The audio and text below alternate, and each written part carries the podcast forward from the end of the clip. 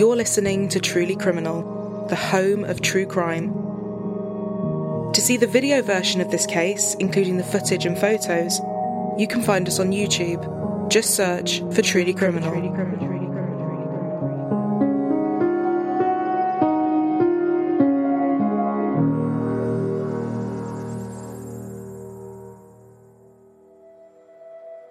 Sunday, December 7th, 2003. 13 year old Daniel Morcombe was waiting for a bus just half a kilometre away from his house. He had planned on getting the 1.35pm bus and was heading to the Sunshine Plaza shopping centre to buy Christmas presents for his family and get a haircut.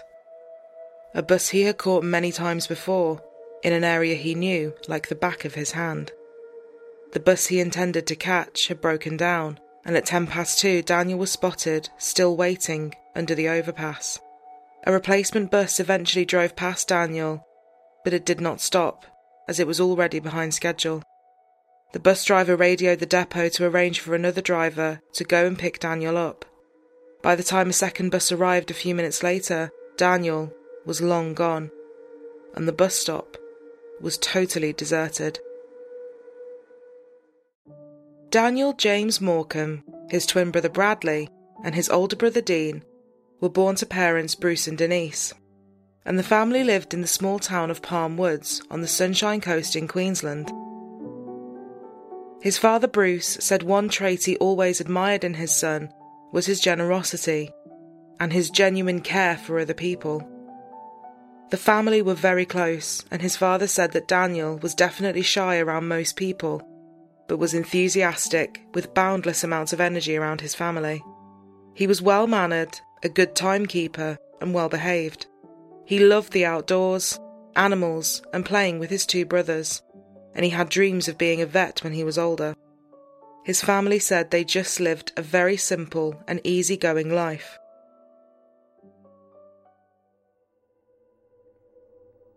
As Sunday, December 7th got later and darker, at around 4:15 p.m., Daniel's family, who were expecting him home hours ago, started to grow concerned.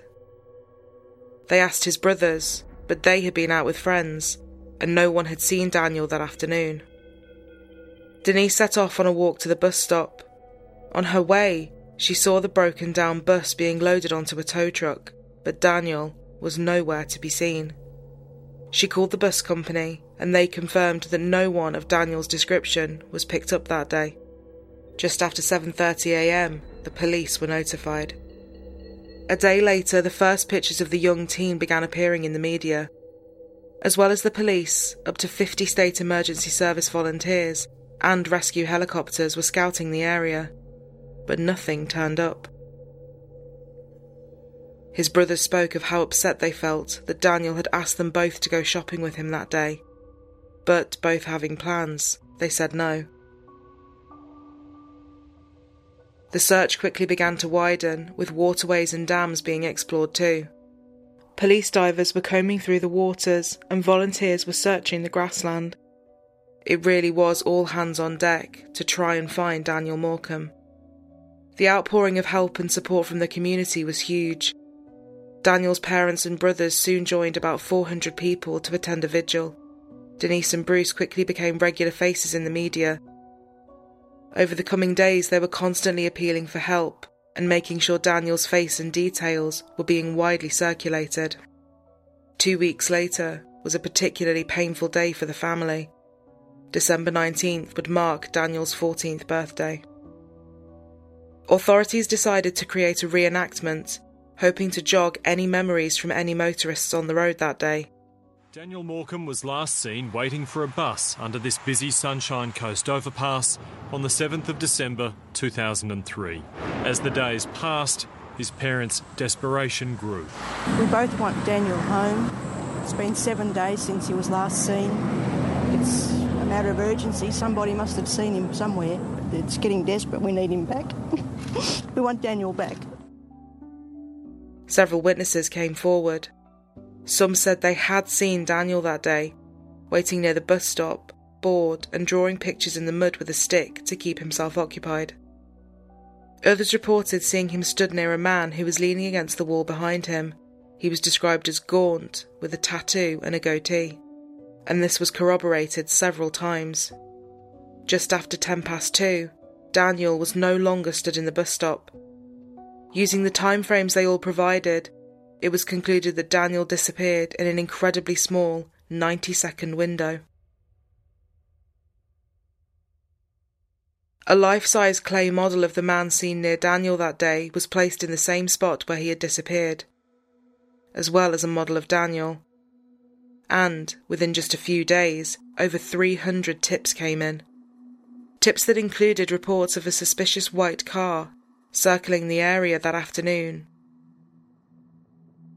As March 2004 came around, over 3,000 calls had been logged by Crime Stoppers more than any other case in its history. Over the next few months, more and more events were held to try and raise awareness. Over 50 printing companies rallied together to produce almost 2 million leaflets about Daniel. Milk bottles with his face on it were also dispensed, and by October that year, more than 8,000 calls providing tips had been made. A $250,000 reward was announced, the biggest in Queensland's history. 2005 was soon here, as this year was a big one for Bruce and Denise. With their son still missing, they founded the Daniel Morcombe Foundation. It was initially started as a way to draw more attention to their missing son's case, but it soon became so much more. They started offering support to educators, parents, and carers, and providing resources and education packs to help raise awareness about child safety. Months would soon turn into years, and despite the almost 10,000 tips that had been lodged, Daniel was still gone. Each year, his pictures would circulate the media, and the Foundation would continue to keep his name alive. But despite the leads, police were still lacking in a lot of evidence. At one point, they had more than 500 persons of interest on their radar, but again, not enough to pull anyone in. Four years would soon have passed. The Morcombe family, who had been in the same house since Daniel's disappearance, obviously still hoping one day he might come home, made the tough choice to move. All of his belongings were just as he had left them that day, completely untouched. His parents made the difficult decision to pack up their family home and relocate elsewhere. Bruce and Denise had been following up on every tip that came their way, no matter how far it led them. Bruce even started his own covert operation, interviewing sex offenders in the area that claimed they had information. Nothing came of any of it, and a lot was nothing more than a hoax. The more time that passed, the more everyone feared that Daniel would never be found and the case would never reach a conclusion. But Bruce and Denise weren't giving up. They soon called for an inquest into his disappearance hoping that the lengthy list of persons of interest would be looked into once more. The inquest was granted and called the bus driver who didn't initially stop, and the people who had seen the man in question hanging around near Daniel, as well as a number of persons of interest. Thousands of pages of investigation were delivered to the state coroner.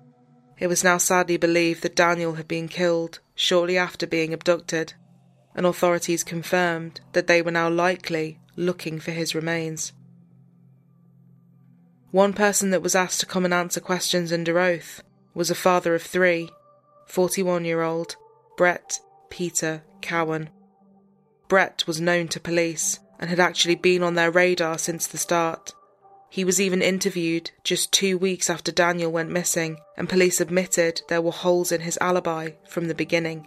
As I explained to you, um, we're currently investigating the disappearance of a young boy called Daniel Morcombe. He was abducted from the side of the Nambour Connection Road on the 7th of the 12th, 2003. Um, you clear on what I want to talk to you about? Yes. You've previously been interviewed by detectives involved in that investigation, is that correct? Yes, ma'am. All right. Can you just cast your mind back to the 7th of the 12th and um, get that time right? And just tell me what you were doing on the 7th or 12th, which is a Sunday. Um, working in the garden in the afternoons, in the morning and the afternoons, cutting down some trees, tidying up my gardens. Um, I rang my boss's father up um, around lunchtime asked me if I could borrow his um, mulcher. So I could mulch what I'd cut off the trees and everything. Um, not 100% sure on the time that I left home to go up there and pick it up. After one, I think. And um, went up there, picked it up, more or less went straight in. Half an hour to 45 minutes. Half an hour to 45 minutes. And then So say you left at 1.30, you're home about 3. You left at 1, you're home about 2.30. 2.30. All right. Did you see a young boy standing under the Kiel Mountain Road I overpass? didn't see anybody standing there. Righto. Did you see any cars or did you notice anything unusual? No. And you didn't see anything? if the suggestion was that you weren't home till three, um, and let's face it, there's been a couple of, uh, I think Tracy says it was three o'clock, but she wasn't real sure, etc., etc. There's a bit of a gap in time that we're a little bit concerned, not concerned about, but a little bit interested to try and work out if we can narrow that time down a little bit. Brett was not only close to the area at the time, but he had a string of shocking convictions, including several counts of sexual abuse against young boys. But after this, their attention had turned to another convicted sex offender named Douglas Jackway. As Brett entered the courtroom, however, Bruce and Denise recalled they took a sharp intake of breath. Denise said she turned to Bruce and said, That's him. I know that's him. Brett was asked a series of questions, and the answers became more and more shocking. Denise said that one of the most shocking of all was Brett stating there was no way he could have abducted Daniel, as he liked six to eight year old boys, and Daniel was far too old for him. Brett's list of offences soon came to light in the courtroom. In 1987, a seven year old boy called Tim in Brisbane became Brett Peter Cowan's first known victim. Tim was at his usual daycare centre, which happened to be where 18 year old Brett would work and help out. One day, Brett tried to lure him into the bathroom, but Tim refused to go. Brett then, brazenly, grabbed Tim and forced him into one of the cubicles. Tim was subjected to a brutal and sustained sexual assault before Brett started strangling him, telling him he would kill him if he ever told anyone. It only stopped when one of the daycare workers called Tim's name out. Tim believes that if she hadn't come looking for him at that moment, he probably would have died. He said that although he survived the horrific ordeal, he still feels like Brett took his life that day. Brett was placed under arrest for the attack on Tim, but was given bail and went on the run for two years, eventually being found in New South Wales. Young Tim found the courage to testify against him in court and recalled that Brett was just sat, smiling at him, as if the whole thing was a game. Brett was sentenced to two years for the crime, but served less than one year before being let out. He moved to Darwin and told people he was a reformed Christian and had found God. Just a short while later, however, he viciously attacked another child. He snatched a six year old from a trailer park, raped him, then left him for dead in the boot of a burnt out car. Incredibly, the child managed to get out and stumbled to a petrol station for help. His collarbone was broken, one of his lungs was punctured, and his eyes were hemorrhaging from the suffocation he had been subjected to. Brett was eventually caught and sentenced to seven years. He served four. Brett Peter Cowan underwent multiple psychiatric examinations, and one of the psychologists who had assessed him said he was a pathological liar with mild psychopathy and a severe lack of empathy. His crimes against young children were so depraved and caused such unimaginable trauma to them, it would only be a matter of time until he struck again. As his day in court, answering questions in regards to Daniel's case drew to a close, Brett looked at Bruce and Denise in the eyes and said, I had nothing to do with Daniel's disappearance. Nothing at all.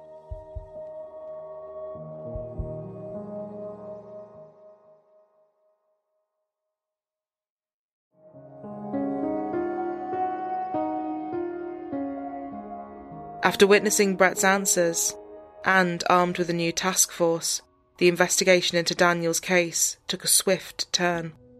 An extensive and complex undercover investigation got underway.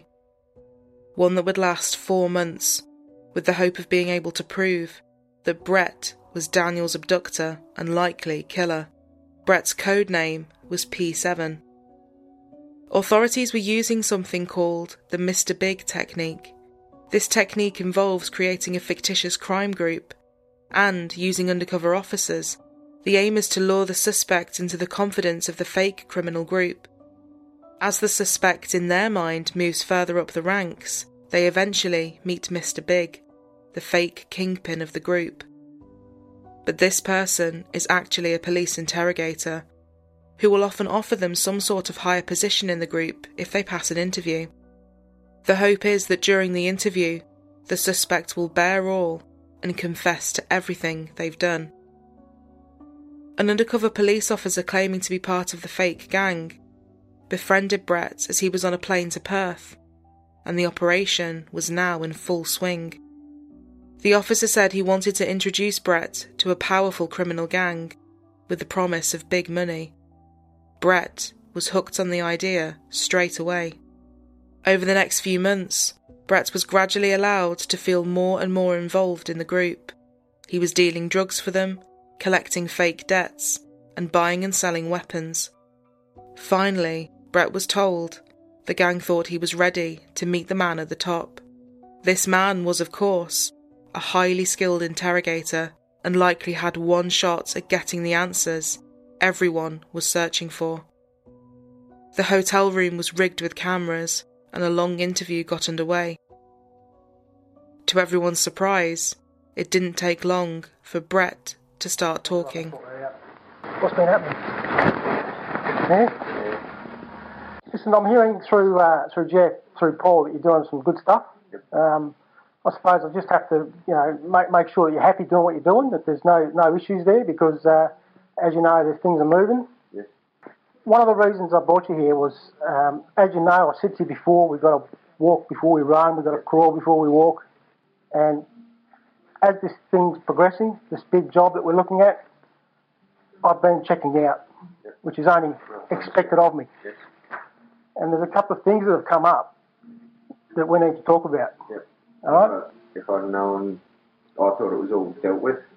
Look, I was I've been here on I'm here on other business. Yep. Uh, I'll be I'll be straight with you. I'm here on other business, but I got some information through earlier this morning, which has kind of made me postpone all that stuff, so that we can sort this out. Um, from the information I've got, all right, I'm told you've done you've done the Daniel Morcombe uh, murder. Yep. I'm told that it's dead set that that you're the one who's done it, Yep. and like I said, that doesn't bother me at all. But what concerns me is that I need to I can sort this for you. You know, I can sort things out. I can buy you alibis. I can all, I can get rid of stuff, all that kinds of things that needs to be done. I can do, Yep. but I need to know what I need to do. Yep. You know what I mean? So look, what happened, and how can I sort it out? Yeah, okay. No. Yeah, I do. All right. So okay, so you did it, but what I'm saying is, Uh, you know, I, I, uh, I need to kind of go. I need to stick you right back to the whole thing, Yeah. so that I so that if there's anything like, I don't know if they've got any DNA or all that kind of shit.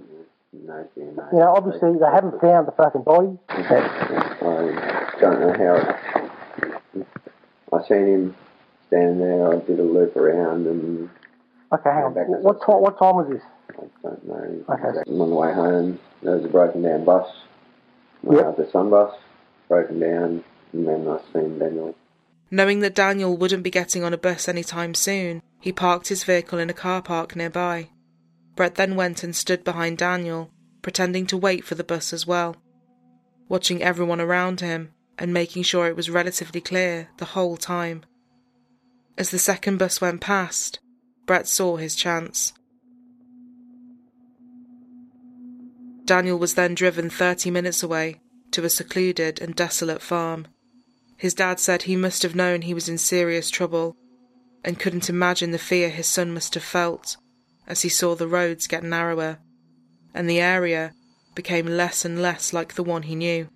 Denise reiterated this and said, When he was a little boy, he used to get scared at night and come and sleep on the floor next to our bed. Brett then parked up, and Daniel was taken into a house. Yeah, went to an abandoned house thing that I knew where I went back because I just put it under bushes and I went back to. Okay, so, all right, so, so you're everything. taken into the house? Yeah. What happened in the house? Um, never got to molest him or anything like that. He panicked and I panicked and grabbed him around the throat and just before I knew he was dead. All right, how long did it take you to, str- to strangle him out? Do you know? Don't- You probably don't think about shit like that at Yeah. time. Yeah. So what, you were, you were looking at... Didn't seem, didn't seem long. All right.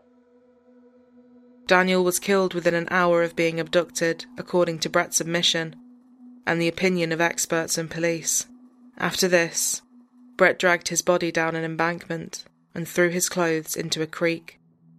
Following this startling and blunt confession, the undercover officers convinced Brett to take them to where he had dumped Daniel's body, under the pretense of helping him remove anything incriminating. They headed to a location 70 kilometres north of Brisbane. With police hiding in the bushes, they waited for Brett to walk further and further into the woods. This was the moment the team had been waiting for.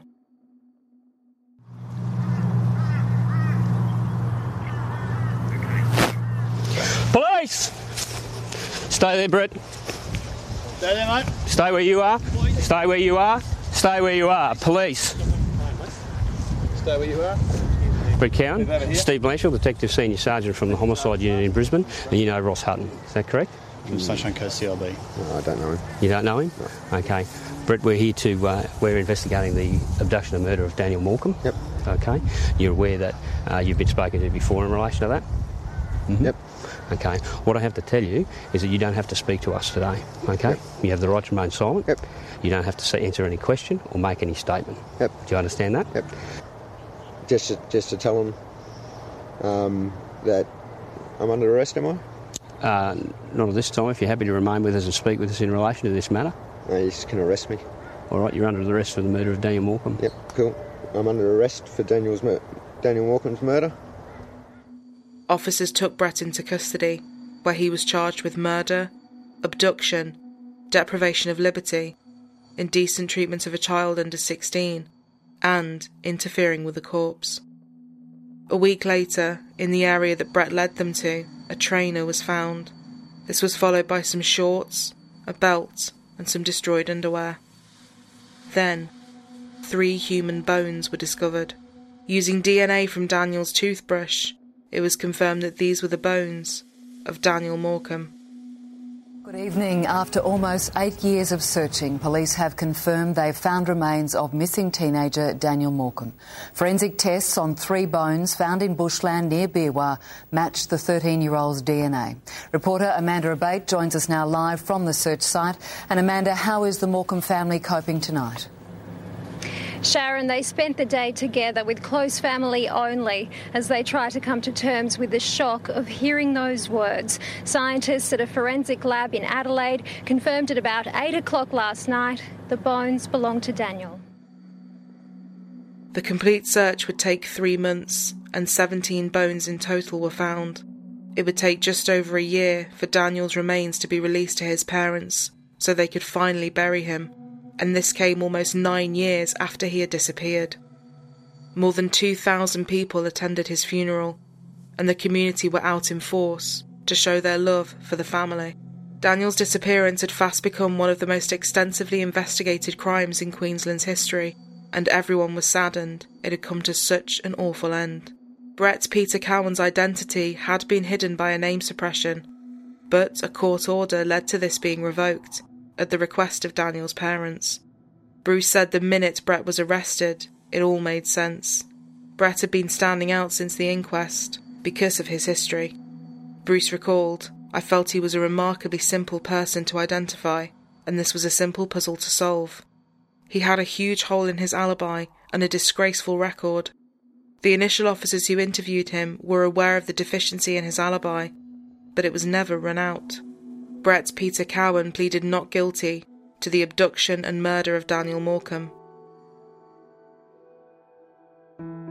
Over the one month trial, 116 witnesses and more than 200 exhibits were admitted into evidence. Brett himself declined to give any evidence, still denying any wrongdoing. Over a decade after Daniel had been abducted and killed, the jury had reached a decision. On March 14, 2014, Brett Peter Cowan was found guilty on all counts. He was sentenced to life in prison with a non parole period of 20 years. As most expected, he sat emotionless as the verdict was read out. This finally brought an end to the biggest police investigation in Queensland's history and the biggest missing persons case in Australia's history at the time.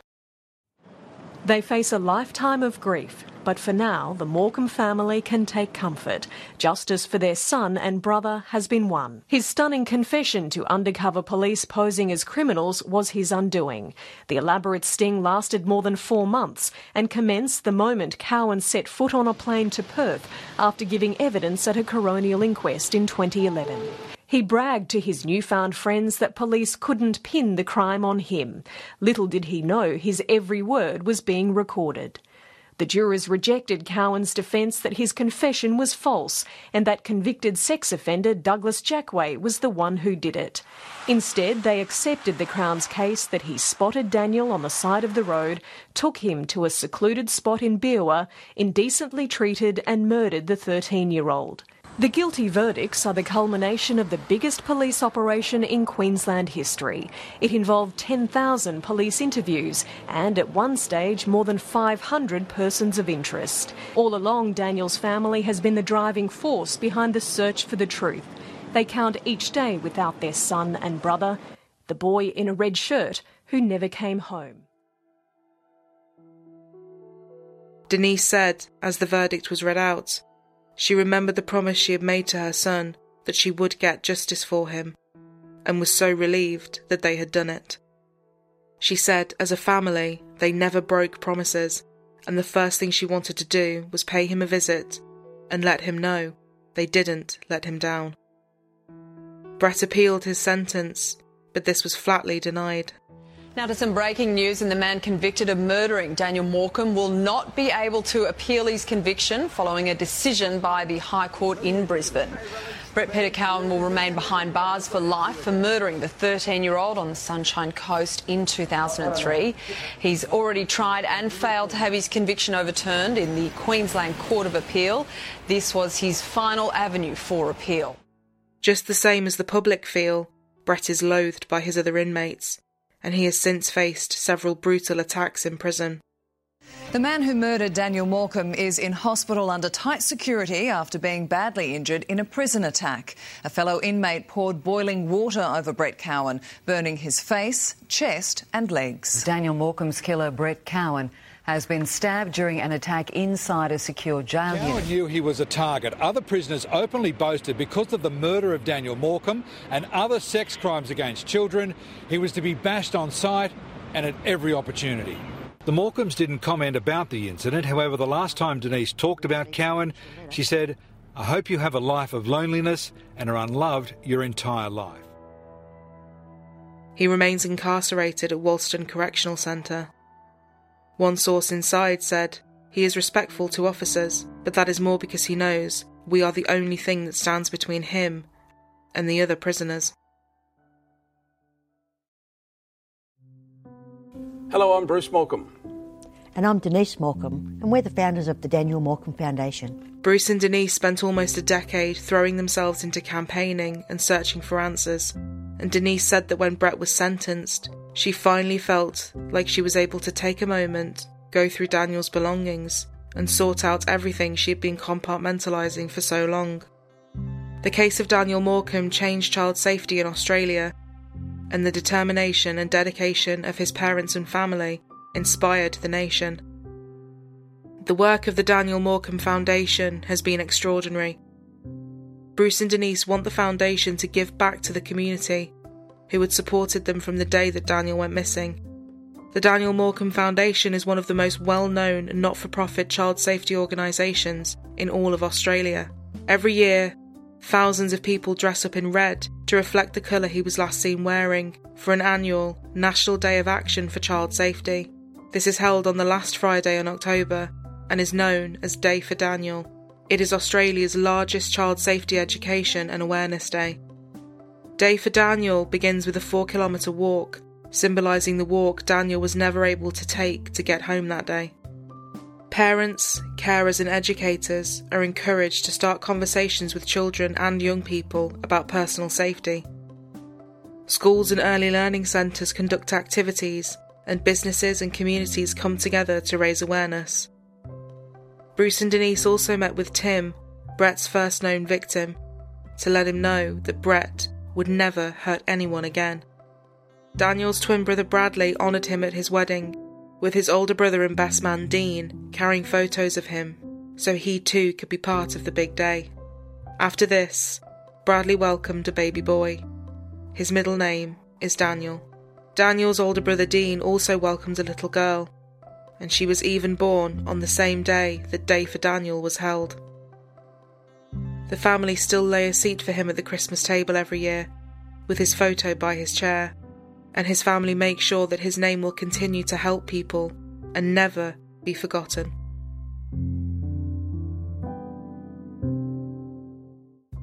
If you've been affected by any of the issues raised in today's episode, we have left links to further resources in the description box below.